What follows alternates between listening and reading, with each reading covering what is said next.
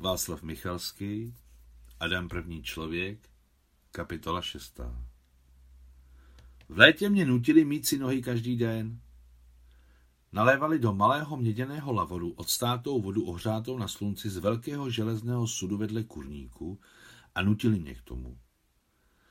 Z neznámého důvodu jsme měli hodně měděného nádobí, které teď prakticky není. Pravděpodobně všechny naše kastroly různého objemu, velké a malé lavory, nabíračky, pánve, hrnky a čajové konvice získá někde ve městě můj děda Adam. Jasně, že on, kdo jiný by to zvládl. A matně si vzpomínám, že je děda asi získal přes samotného France. Neměli jsme jen měděný samovar. Všem čtyřem babičkám to bylo líto a jednou můj děda Adam řekl, že samovar bude. Od France? Zeptala se nesměle babuk. Ne, od jednoho člověka, odpověděl děd Adam. V každém případě, když se děda vypravoval do města, obyčejně říkal, jdu na jedno místo k jednomu člověku. Nikdo z nás zatím neviděl France, ani toho samotného jednoho člověka. Ale v moc toho i druhého jsme všichni svatě věřili. Jednou, během teplého vydařeného dne brzkého jara, se děda opět vydal do města, na jedno místo k jednomu člověku. Na sklonku dne se vrátil domů s nějakým absurdním předmětem na rameni, který byl docela velký a divný, na pohled čedozelený a s nějakým černým kolenem strubky. Tady máte samovar od Lomova, řekl děda, když stavěl předmět na zem před našimi babičkami. Tomu je sto let? Vyprskla teta Kláva, které nebylo nic svaté. To říkám, samovar od Lomova, řekl děda, aniž by si všímal tety Klávy. Je z něj nejlepší čaj, pila ho šlechta.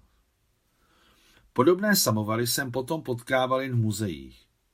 Samovar byl takový kulatý tlusťoch s velkými pohodlnými držátky na bocích a ověnčený, jako korunou, podložkou pro černík na zavářku a v ní plotínkou, která zároveň skrývala vnitřní rouru, do které se příslušelo dávat dřevěné uhlí. Palivové dříví jsme neměli. A tak jsme přikládali pokácené a rozštípané staré vinné révy. Také dobře hořely a uhlíky z nich dávaly dlouhý žár, jak bylo potřeba. Vinné révy bývaly docela tlusté, jako moje zápěstí, a vyskytovaly se ještě tlustší. Pro samovar jsme vybírali, pokud možno tlusté, aby byl žár. Nejdůležitější na samovaru je žár a vůně rozpálených uhlíků. Třeba jsem se kvůli té vůni stal archeologem. To nevylučuji. Ve vůni hořící a doutnající vinné révy v samovaru se mi zdálo něco prvobytné, dřevní, nějací dávno zapomenutí lidé, nějakých dávno zapomenutých časů. Tento pocit napevno zapadl do mé dětské duše a možná právě on ve mně vzbudil zájem o historii a archeologii dohromady. Ano, souhlasím, že pořád je historie názorem vítězů. Souhlasím i s tím, že již v době egyptských faraonů i dříve do archivu nezřídka zakládali vědomě lživé informace, proto se k archivům stavím ostražitě. Ale o archeologii to nelze říci tak kategoricky, i když i zde potkáte dovedné padělky. Objevují se. Ale stejně jich je v historii mnohokrát více než v archeologii. Jsem rád, že jsem si vybral archeologii už mládí. A jak se říká, strávil život na svém místě, poměrně daleko od marnosti a běžné zloby. Ale jak nerad jsem si mil nohy. Co se týká mytí nohou, tak v tom byly všechny babičky neoblobné a zajedno. Dokonce i teta Kláva, které byly naše rodinné starosti vzdáleny, ani ta nezapomínávala dodat.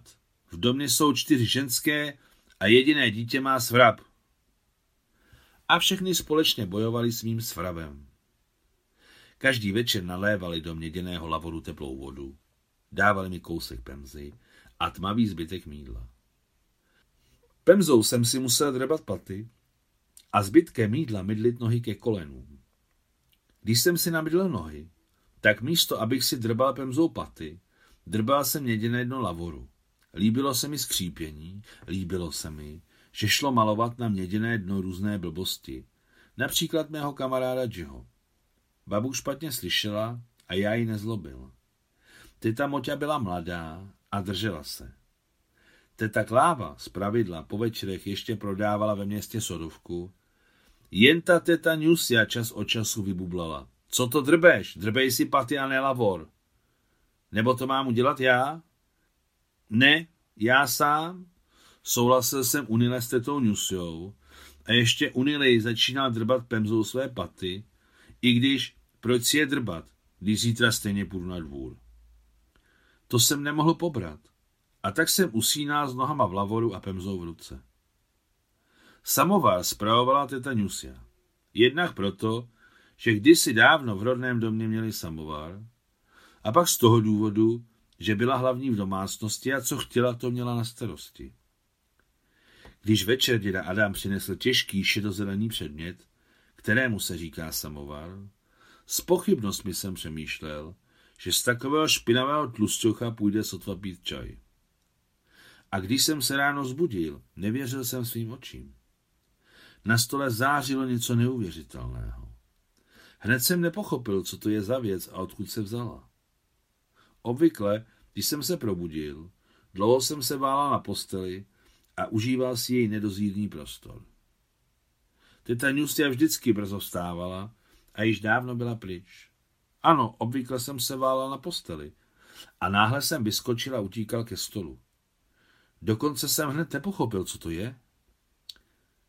Líbí se ti náš samovar? Zeptala se mě teta Nusia, která právě vešla ze dvora. Krásný, pronesl jsem sotva slyšitelně a hned mnohem hlasitěji dodal. Odkud se u nás vzal? Áda ho včera přinesl. Vždyť si ho přece viděla, sahal na něj. Za zády i přímo říkali všechny čtyři babičky dědovi Adamovi krátce Ada. Tenhle? Přejel jsem nedůvěřivě prsty po samovaru na stole. Je zlatý? Měděný. Prostě jsem ho pořádně umila a vydrhla. Když se pořádně umíješ, také budeš velmi krásný kluk. Není potřeba mě mít, zabručel jsem, když jsem odcházel od stolu. A jak se z toho samovaru pije čaj? Nejdřív se umí, potom rozahřejeme samovar a budem se učit s něj pít čaj. Dobrá, ochotně jsem souhlasil a rozhodl se, že kvůli takové události se mohu i umít a neprotahovat to jako obvykle. Venku ještě nebylo úplně vedro. Poměrně velké slunce stálo daleko za vinohrady a posílalo na zem rovnoměrné a měkké světlo. Věděl jsem, že dokud je slunce velké, jeho paprsky nejsou tak horké jako tehdy, když se změní v bílé, malinké a zastavuje se v nadhlavníku. Zhorvál teplížný vítr Mohamed. Vás silně a vlídně.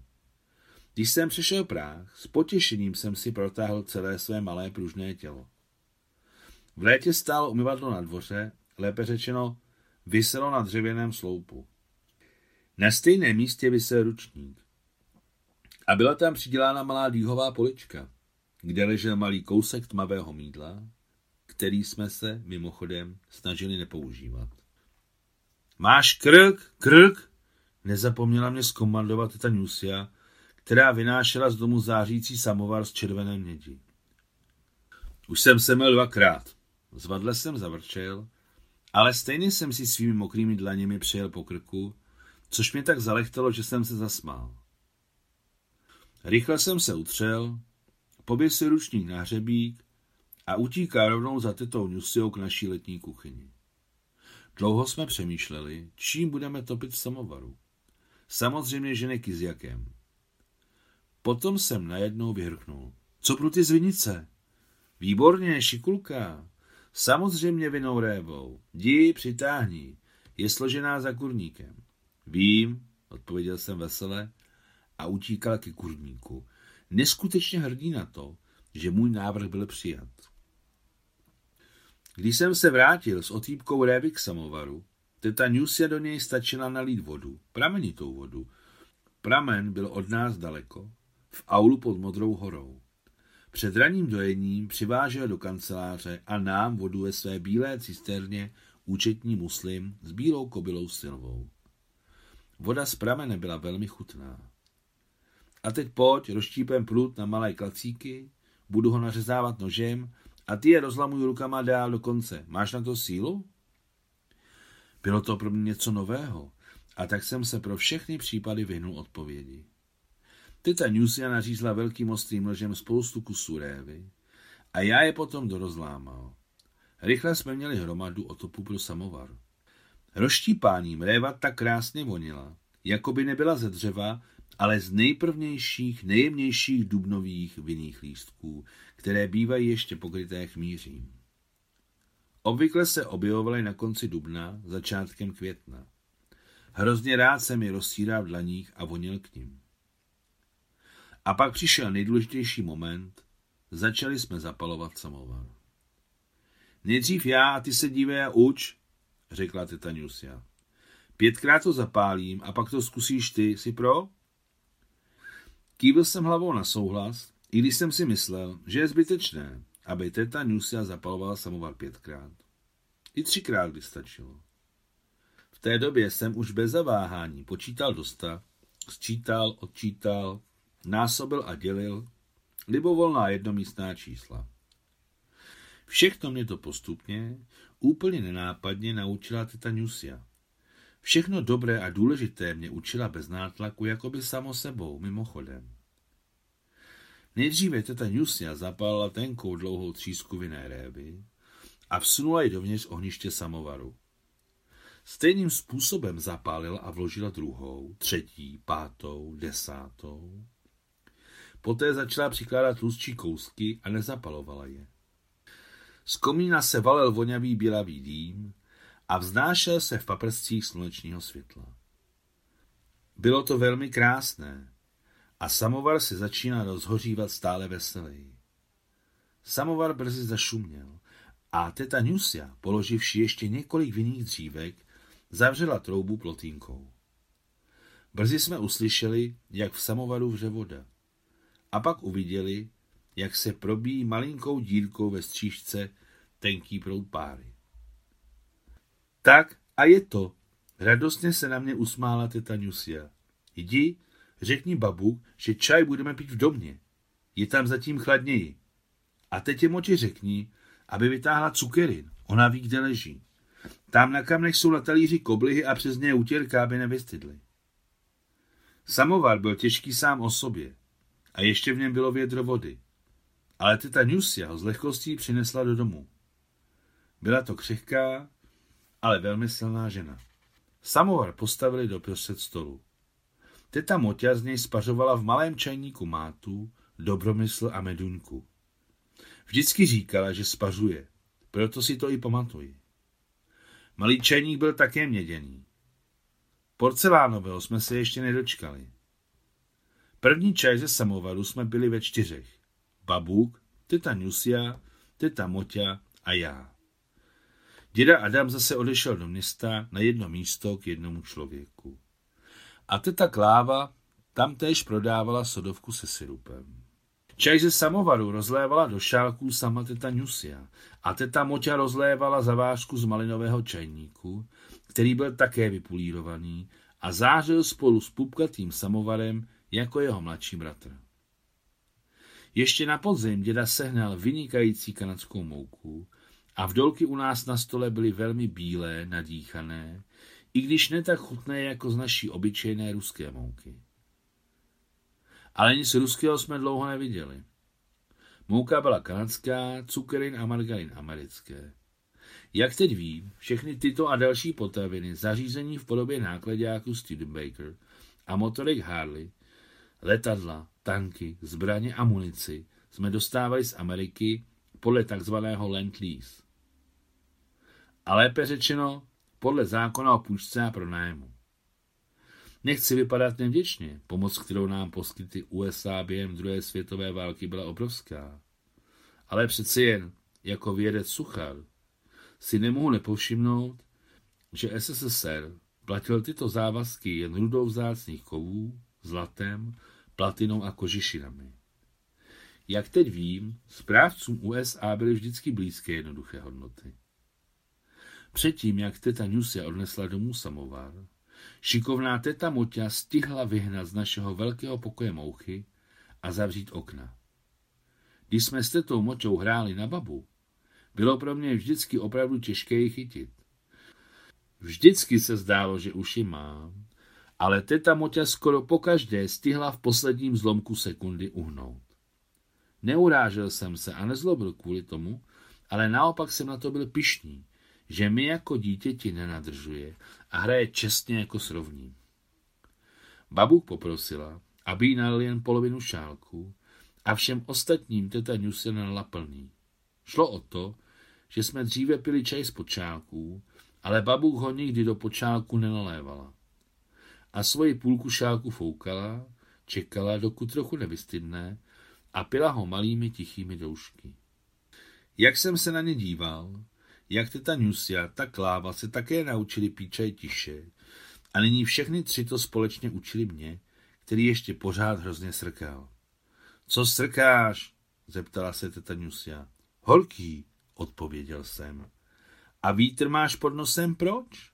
Připojovala se teta Moťa. Foukej pořádně. Neusrkávej, dokončovala vzdělávací cyklus babuk. Nesrkej, ale pij malými doušky. Obvykle babuk mluvila se silným polským nebo německým nebo litevským přízvukem, ale když mě poučovala, každé její slovo znělo v čisté ruštině.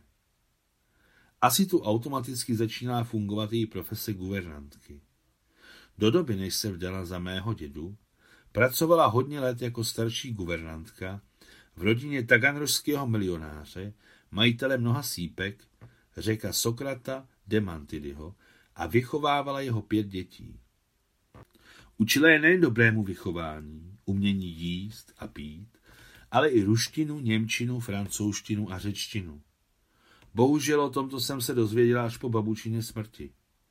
Co si já pamatuji, nikdy neřekla ani slovo francouzsky, německy a nebo řecky, ale mluvila jen rusky s polskými vstávkami, nebo čistou ruštinou, když byla řeč o mém učení se dobrým mravům. Jak to teď chápu, v dobách, které popisuji, byli lidé natolik uzavření dokonce i pro své blízké, že je těžké si to představit. Bála se snad milovaná babuk o sebe? Samozřejmě ne. O všechny již dávno přišla. Tři starší synové jí umřeli ještě před revolucí v roce 1917. Dva mladší syny vychovala šest let bez muže a i když se náhle objevil v roce 1923 od nikud, nebyl sám, ale měl mladou ženu Anu, která s ním sdílela dny putování fakticky z jednoho světa na druhý. Babuk vychovala dva mladší syny, protrpěla to a zžila se s tetou Nusiou. A náhle oba její chlapce zbavili svobody bez práva korespondence. Mladé, chytré, krásné, její vlastní děti, poslední radost na tomto světě. Sláva Bohu, narodil jsem se já. A babuk jako by se chytila života konečky prstů. Ne, ne za sebe, ale kvůli mě se babuk bála. Mohla omylem utrousit nějaké slovo, o to víc, že znala cizí řeči. Tenkrát se nikdo z bývalých nechlubil ani kým byl za starých časů, ani svými znalostmi, ať byly jakékoliv, a tím víc cizími jazyky. Tyto znalosti byly životu nebezpečné v nejpřímějším fyzickém smyslu chápání nebezpečí. Lidé žili každý ve své ulitě, přímo jak se říká, opatrného Bůh ochraňuje. Děláš dobrý čaj, močo, pochválila ji teta Nusia. U nás v hlavním městě dělala máma podobný. Jen ještě přidávala rybízové listí. Rybíz tu nemám, usmála se mladá teta Moťa. Radujíce z pochvaly tety Nusi, které si považovala. Usmála se od srdce, ale přitom její světle hnědé oči zůstaly i tak smutné. Slunce bylo zatím na východě a okna našeho velkého pokoje mířila na jih, takže, byť začal červenec, bylo u nás ještě chladno a po ránu dobře, ale na den teta Motě a teta Nusia zakrývali okna vatovými dekami, navíc tak pevně, aby ani jeden paprsek slunce nepronikal do místnosti.